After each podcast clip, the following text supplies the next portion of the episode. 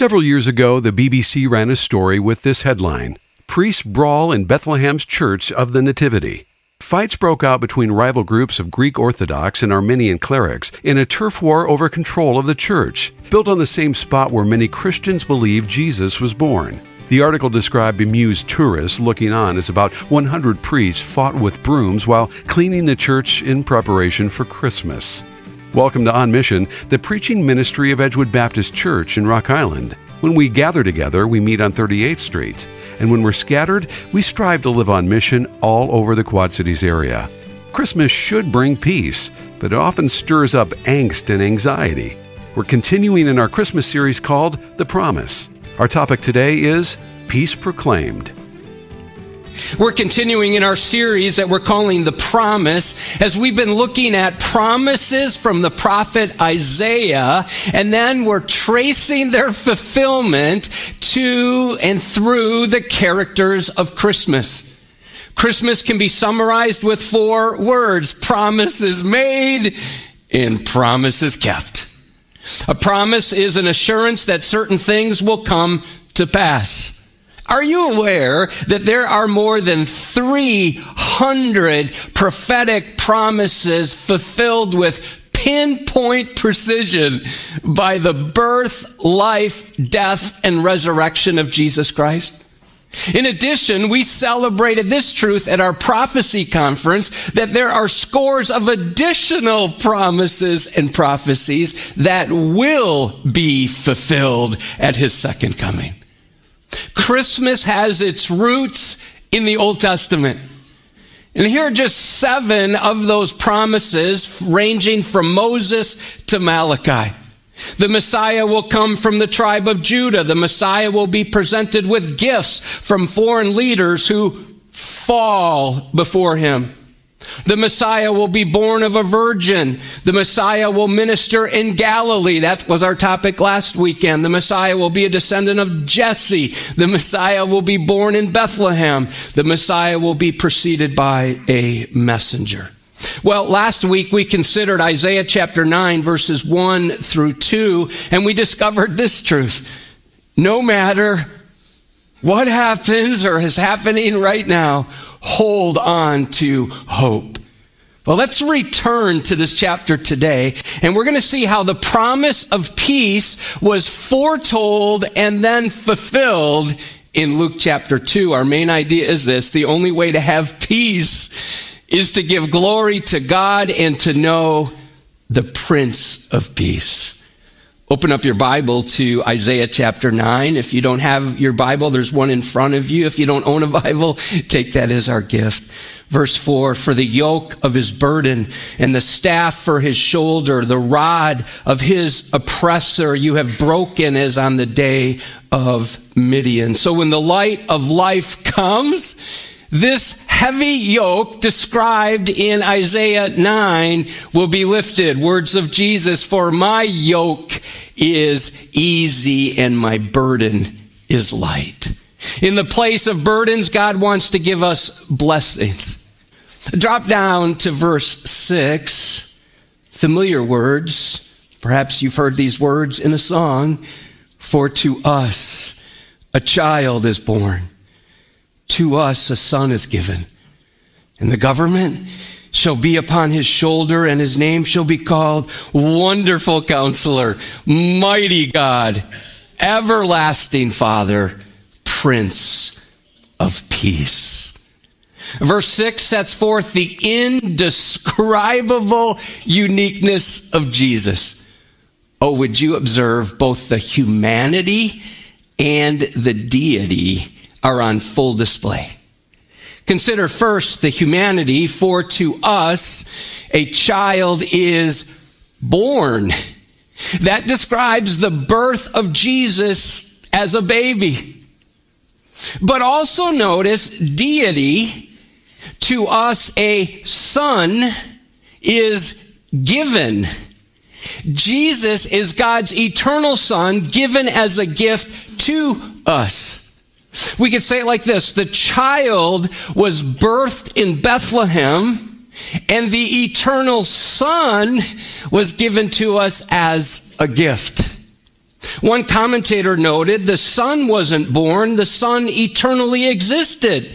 The child was born, the Son was given. They're both true, aren't they? The Son is given, the child is born. Charles Spurgeon went deep when he preached these words. He is as truly born as certainly a child as any other man that ever lived upon the face of the earth. He is thus in his humanity a child born.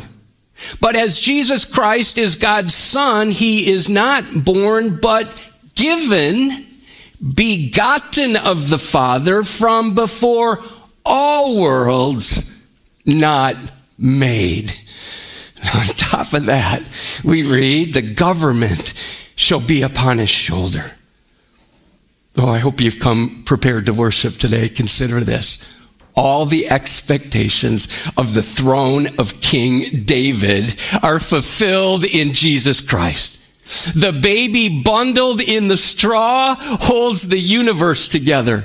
The one nestled on Mary's shoulders bears everything on his shoulders. He is Redeemer and ruler of all. This past Monday and Tuesday night were the ladies' Christmas parties, and I put an apron on, and well, I acted like I was serving. Actually, I just went around and talked to people. You can see here, it looks like my eyes are closed. I'm actually praying for a couple ladies here.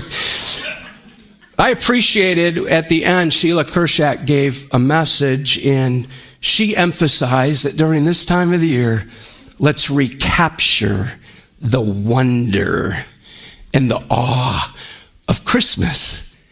I was chatting with someone before the service. It doesn't it feel like this year you have to fight for that even? You have to go after it because so much is happening around us and within us. So we have to work hard at recapturing that. You know, I wonder if part of the reason we've been inoculated by the incarnation and even bored with the baby is because we just focus on the infant Jesus. Oh, note the phrase, his name shall be called. That means he will justly bear this name. Jesus came in the cradle in order to go to the cross to purchase our peace. And when he comes again, he'll be wearing a crown and he will usher in his reign of peace. Drop down one verse in Isaiah chapter 9 to verse 7 of the increase of his government and of, here's the word, and of peace.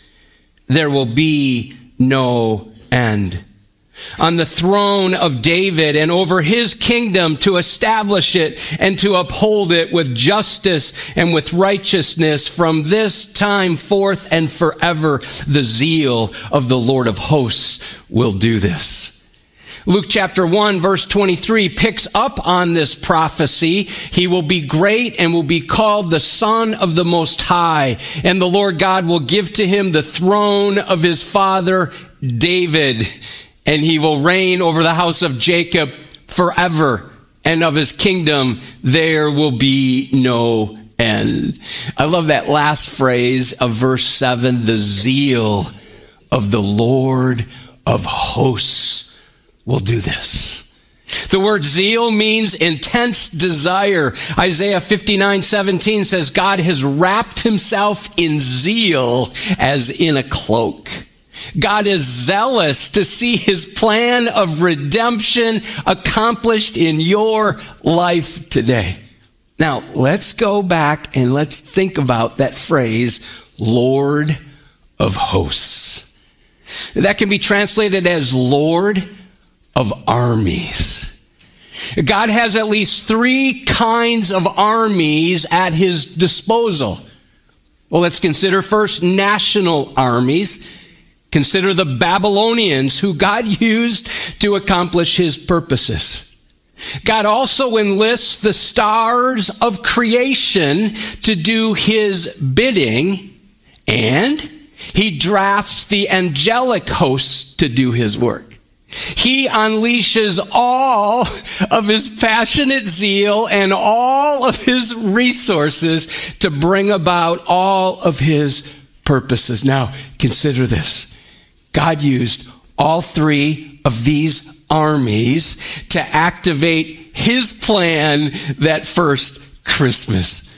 Oh, worship with me as we see this. Number one, he mobilized the Roman government to call for a census so Jesus could be birthed in Bethlehem. So they were up in Nazareth, Joseph and Mary. Bethlehem's 95 miles away. How to get Jesus from there down to here so he could be born in Bethlehem, thus fulfilling a prophecy found in Micah chapter 5 verse 2. God used a government to call for that census. Secondly, he caused the star in heaven to burn bright enough to get the attention of astrologists living hundreds of miles away in another country. And he unleashed an army of angels, the heavenly host, to announce the good news of glory to God and peace to people as a result of the Savior's birth. Now, with all of that as the promise, let's go to Luke chapter 2 as we see the fulfillment. Luke chapter 2. After one angel appeared to the shepherds, announcing good news of great joy that will be for all the people. Well, let's actually, let me have you listen as I read verse 10. And the angel said to them, notice it's one angel, said to them, Fear not. Why do you have to tell them to fear not? Well, because they were scared. They're just out. It's nighttime. They're simple shepherds, and an angel appears. They're afraid. For behold, I bring you good news of great joy that will be for all the people. Drop down to verse 13. And suddenly there was with the angel, so with the one angel, a multitude of the heavenly host. And what were they doing? They were praising God and saying, Glory to God in the highest, and on earth peace among those with whom he is pleased. Now, angels do sing in other instances, but would you observe here it says they say these words of worship. That word suddenly means the heavenly host came unexpectedly, busting out into praise, shouting into the stillness and silence of the previous 400 years. Now, the promise from Isaiah chapter 9, verse 6 of the coming of the Prince of Peace reverberated across seven centuries. Isaiah was written 700 years before the birth of Christ.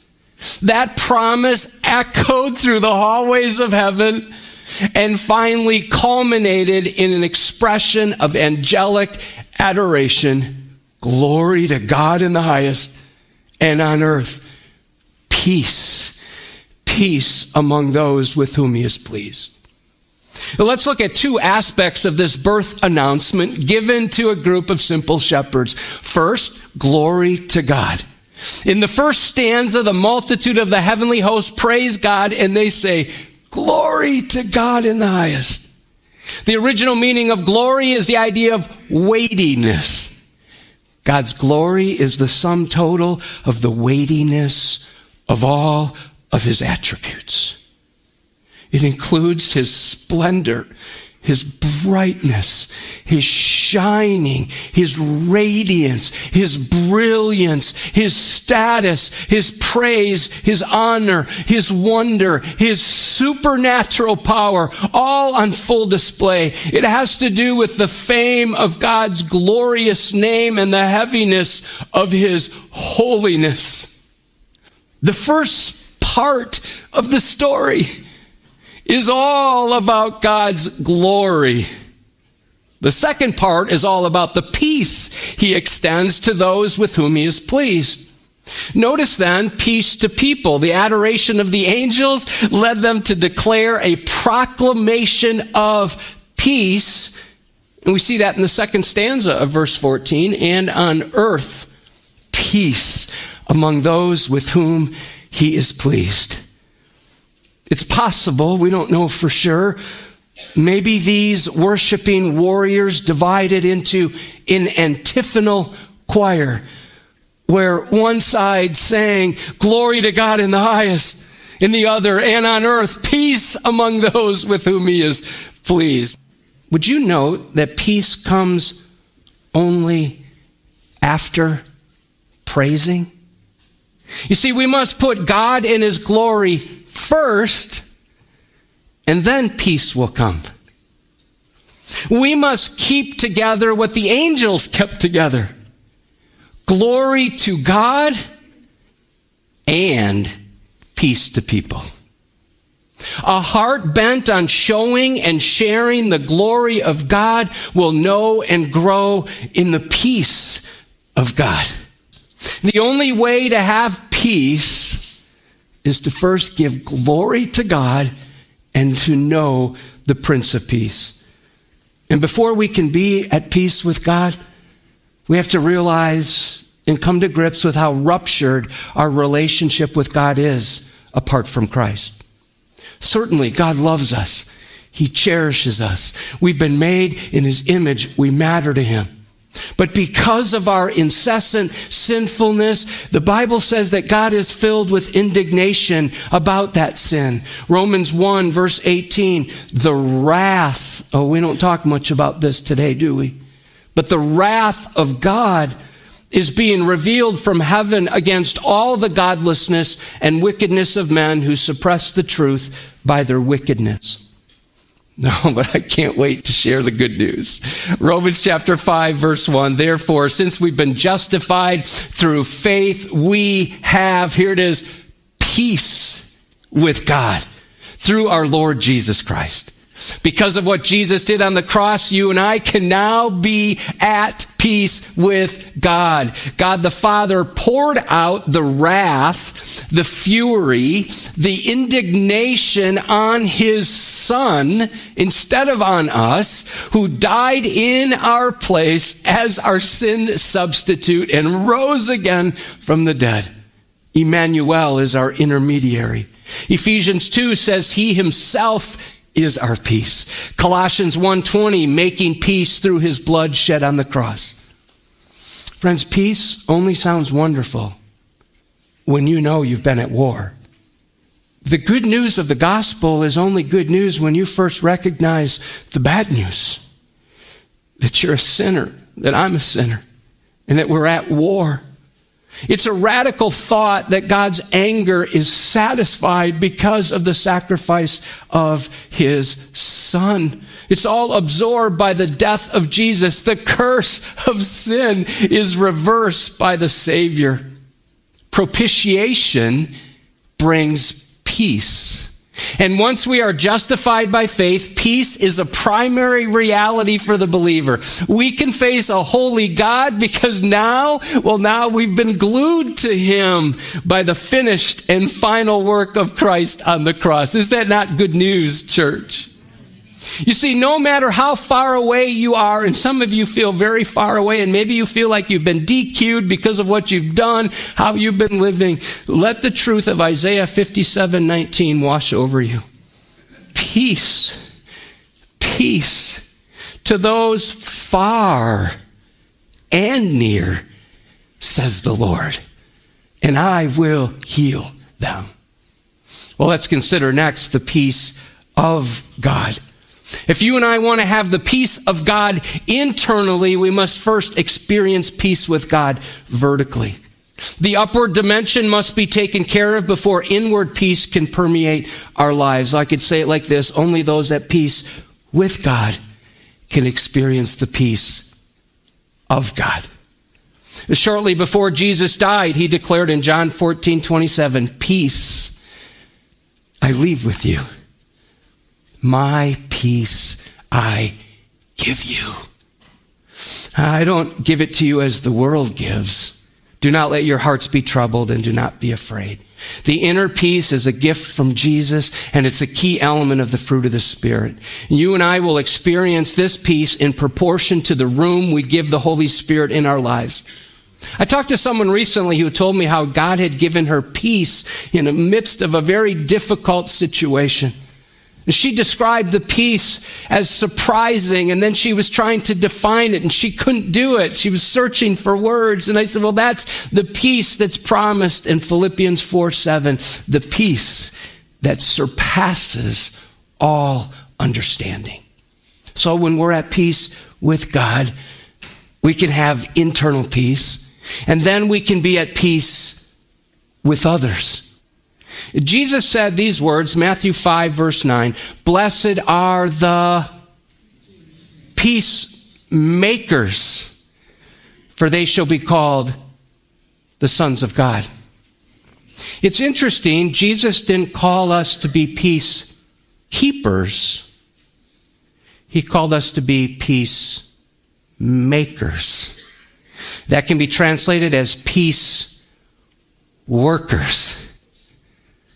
Well, you know, if you've ever been in conflict with someone and you want to do all you can to make it right, it's work. Your heart races. You're like, this takes a lot. It might be more conflict while you're talking. It takes effort to bring conflict to an end. It takes humility when we work at resolving conflict, we're doing what God does. We're called to make peace when we're involved in conflict. Romans 14, 19 lays out our responsibility. Let us therefore make every effort, that's the work part, which leads to peace and mutual edification.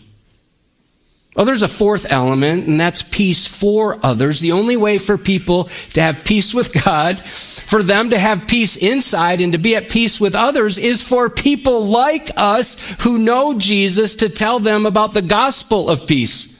Peter summarizes the essence of the incarnation, Acts 10:36. You know the message God sent to the people of Israel, telling the good news of peace through Jesus Christ who is Lord of all.